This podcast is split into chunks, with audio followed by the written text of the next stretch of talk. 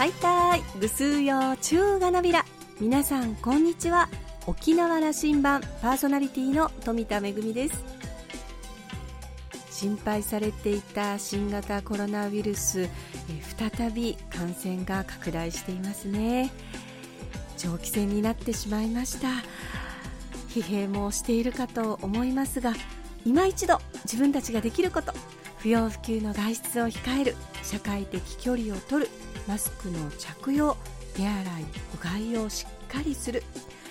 自分を守ることそして家族やコミュニティを守ること一人一人ができることしっかり頑張りましょう。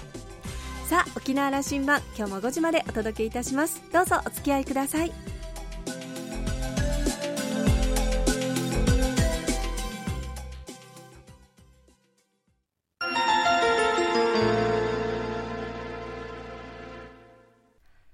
那覇空港のどこかにあると噂のコーラルラウンジ。今週は宮古島市市長の下地俊彦さんとラウンジ常連客で沖縄大学地域研究所特別研究員の島田克也さんのおしゃべりです。下地さんは1945年生まれ宮古島のご出身です。琉球大学生物学科を卒業後琉球政府沖縄県庁の職員沖縄県宮古市長長などを歴任しました。県庁を退職した後旧グスクベ町助役や沖縄県漁業協同組合連合会会長を経て2009年の市長選挙で初当選。現在は3期目を務めています。下地さんの地元宮古島への思いや3期目の目玉となる政策についてお伺いしました。今週はその前編です。なおこのインタビューは7月27日に収録したものです。それではどうぞ。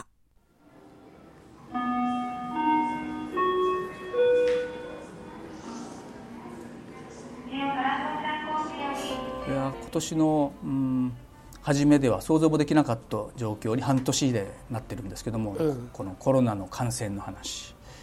えー、今の宮古島市長のそのこの大きな課題への姿勢。あのー、本当に予測もしなかった事態ですよね、うん、えー、これにどうやって対応するかというのは一歩誤った対応をしてしまうとコロナが拡大してしまうという恐れの中でどうしようかということで、えー、いろいろ考えました。コロナの対策を国や県が具体的に予算化をするだろうという予測は十分立ちました。しかし国の具体的な政策が出てくるには時間がかかるだろうと。これも予測できました。したがってその間市役所が何かやらなければならんというふうに思って、えー、市の持っている 貯金である財政調整基金これを一般会計に繰り入れるという仕事をいたしました。どれぐらいかかるかわからないというんでとりあえず2億、貯金を取り崩していっぱい残業にしてでこの2億を市長の裁量でコロナの対策ができるように市議会に提案して了解をいただきました、えー、これで自由にお金が使えるという状況が出てきたわけですからこの対策でまずやったのはやっぱりコロナで一番疲弊しているあるいは疲弊しそうだというところはやっぱりあの飲食業こういう部分が一番危ないなというふうに思ってこの分野にまずあの一時金という形で各店舗あたり10万円ずつを支給するということをいたしました。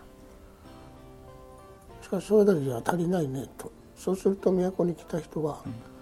うん、えー、交通はほとんどタクシーを使ってるわけですからそのタクシーも観光客が少なくなって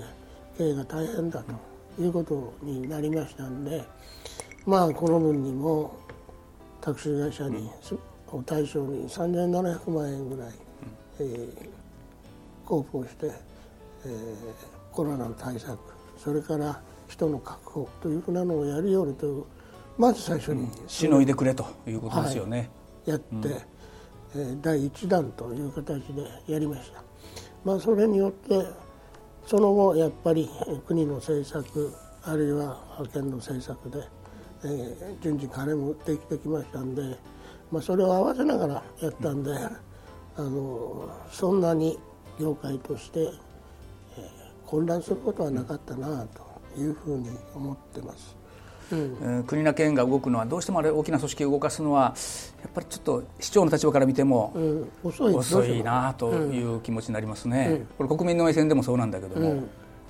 これななんでそうなるんですかね？これはねあの市町村というのは常に市民とあの密接な関係にありますから、市民の感覚というのがストレートに伝わってくるんですよね。やっぱり県や国になるとやっぱりクッションがあるからね、そして全体を見ながらそれを平等にやろうとするからなかなかうまくいかないんだろうというふうに思います。やっぱり市民に一番接している市町村長というのは敏感に反応しますよ。宮古はこれほど経済が活性化し、うん、それこそ人手不足やその観光100万人を超える観光客を受け入れる体制など、うん、それから企業の進出も多くありという話だった、あの次の話はその宮古の潜在的な魅力のことを伺っていきたいと思うんですけどもあの下井さんは生物学の専門でいらっしゃって、うん、いつもお話をすると農業の話をすごくなさる、うん、宮古島はこうミラクル宮古島ですね、はい、農業あの沖縄県の耕作面積の、うん、確か3割ぐらいはもうあの宮古島なんだという数字があったりする、はい、それからうんサトウキビの生産量。の半分。半分は宮古島が沖縄全体のと、はい、こういうことがその農業ということのパワーこれこれやっぱりますます見直されてきてますね、うんうん、このポテンシャルは、うん、これはねあのー、まあ、確かに観光もあの重要な産業だと思います、でも観光だけじゃダメなんですよね。それを支える基盤であるその食料の部分、農業の部分がしっかりしていないと観光っていうのはあの気まぐれです、うん、今回もう改めて世界中で実感しているところです、うん、産業論でいうとね。そう。ですからそういう中においても食料としての農業をしっかりしておくということがあのある意味では島の経済というのを考えた場合にはですねまだまだ余力はあるだろうなというふうに思いますよ。だからさっき言ったようなサトウキビは、沖縄県全体の半分、マンゴーゴーヤ葉タバコ日本一。日本一ですか？日本一ですよ生産量も品質も。これぐらい農業のポテンシャルの高いところはないと思います。それに一番僕が期待を持っているのは若い、えー、農業に従事する人たち。全体的に見て沖縄県も全国を見ても減ってきてますよね、うん宮古島だけは去年だけで20名新規参入があるんです。農業分野に20名若い人たちが入ってきた、うん、つまり宮古の農業に対して魅力を感じていると思いますね。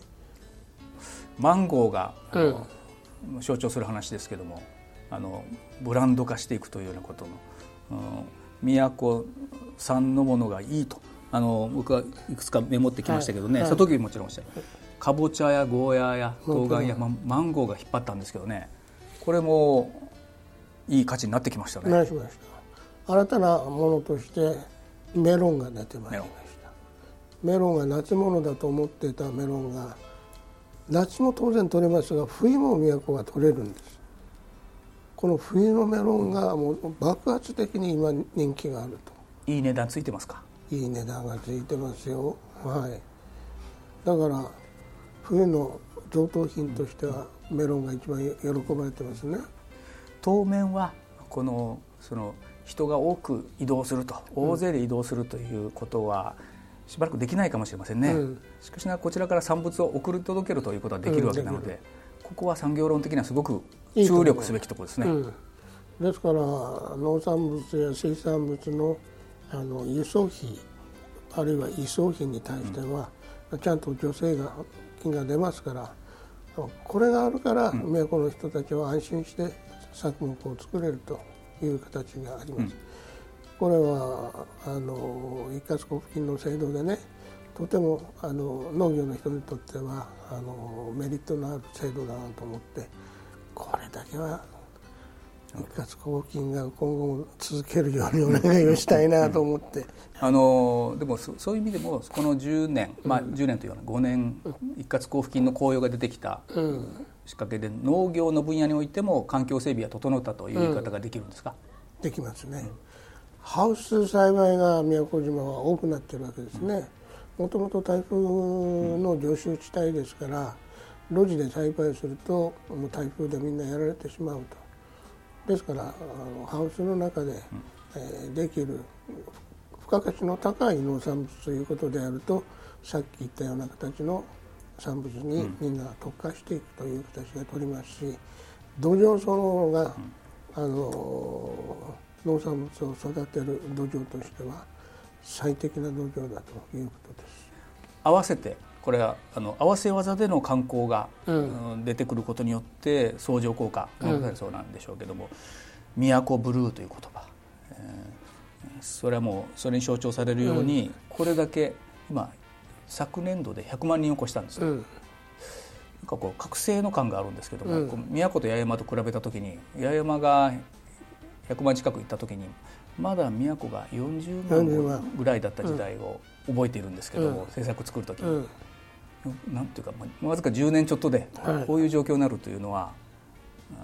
い、市長からするとどんなふうに見えます、うん、これはねやっぱりあの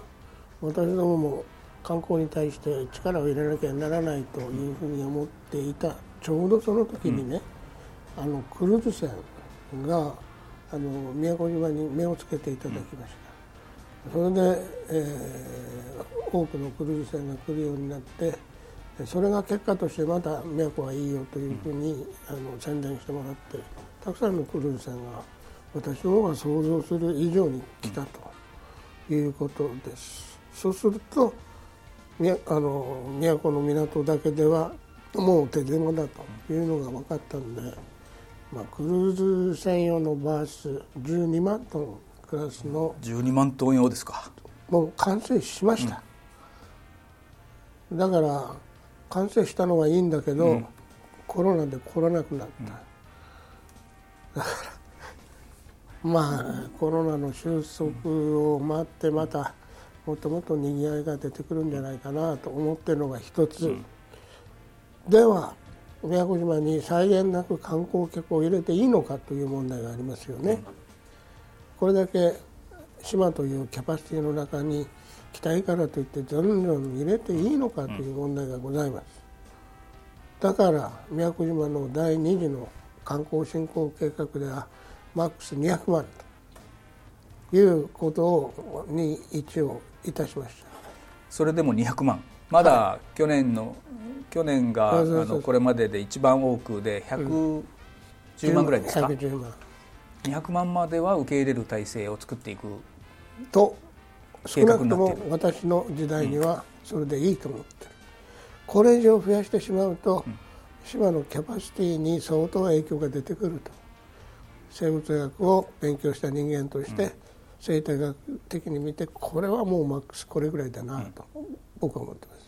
まあ、あの天井が見えたということはすごくあのはっきりしていいことなんですが、うん、200万も多いと思ってる人もいるでしょう。たくさんいるでしょうね。いるでしょう、うん、でもだからといってあのこの数字を抑え込んでしまったら、経済そのものはそんなに発展しない、私もこの200万というのを質の高い人たちに転換したいと思ってるんです、うん、そういう落ち着いた感じで都で滞在して観光していただけるという、うん、そして都の食材をあの堪能していただけるという、うん、そういう客層に転換をしたいと。そうすることであのそんなに増やさなくてもねあの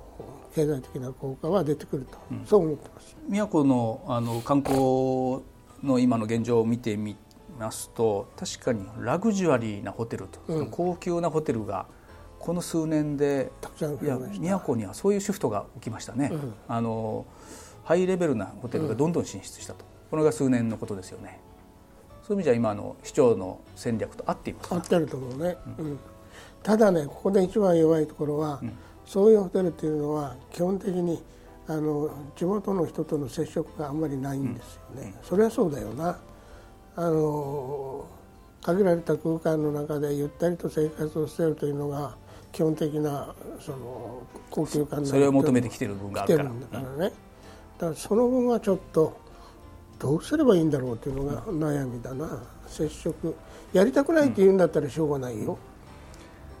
でもなんか宮古のそういう文化だとかね、芸能だとかねそういうふうなものが楽しめるような形で交流ができればいいんだなと思う、うん、あのこのハイソサエティな客層も半分はそうでありますが、うん、半分はですねやっぱ地元の魅力に合わせて選ぶんだということの客層だと言われていますから、うん、これはあのその人たちにその求められる地域戦略、地域政策。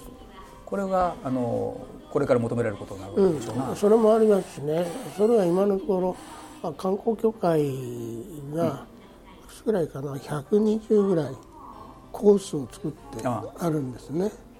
でもし観光協会にどんなところに行きたいというオファーがあればそのコースを紹介して、でそれができる人も紹介するというシステムはもうあるんですだからもっとニーズがあるのかどうかがこれから、はい、あの質の高いそういう商品か、うん、観光はとても大切な産業だけれども一方で気まぐれなところもある。だからこそ基盤である農業もしっかりやるというのが政策なんですね。実際に宮古島の農業分野には若い人たちも続々と参入してそのポテンシャルの高さに注目が集まっています 宮古産のマンゴーやゴーヤーをはじめとする果物や野菜美味しいものが多いですよね。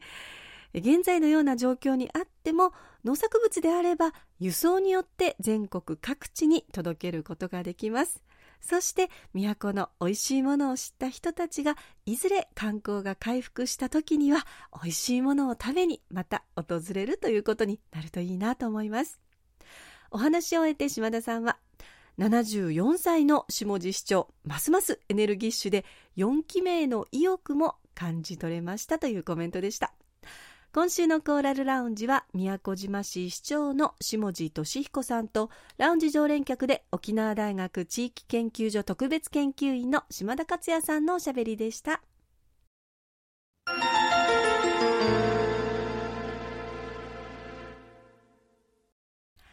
めぐみのあしゃぎだよりのコーナーです。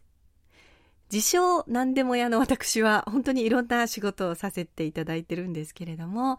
えー、大きな柱の一つである舞台業の方はやはりこのコロナの影響で、えー、舞台は中止になったり延期になったり規模を縮小したりそれから、えー、舞台公演を開催するにしても、え感染症対策を取りながら例えば一席ずつ開けたりそれからいろんなこう入場の際も工夫をして、え公演を行うといったことが続いています。もう一つ司会業の方では、えー、結婚披露宴のね司会もよくさせていただくんですけれどもやはりこちらもコロナの影響で、えー、中止をされる方延期をされる方がいらっしゃいます最近よくご連絡をいただくのは、えー、一度延期を決めたんだけれどもその日付をさらに、えー、再延期したいという方のご相談も増えてきています。よくよく話し合って新郎新婦もそしてご家族もさらには披露宴会場の皆さんともいろいろ話し合って苦渋の決断だなというふうに思うんですけれどもみんなでお祝いをする気持ちには変わらないなというふうに思います。最近では沖縄の披露宴会場とか結婚式会場リモートの動きもあるということでこれからまた新しい結婚式や披露宴の形も出てくるんだろうなというふうに思います。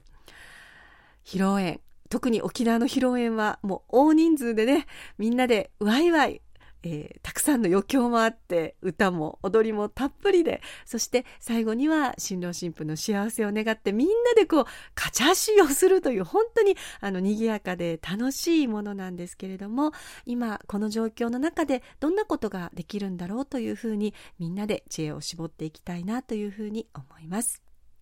めぐみのあしゃぎだよりのコーナーでした。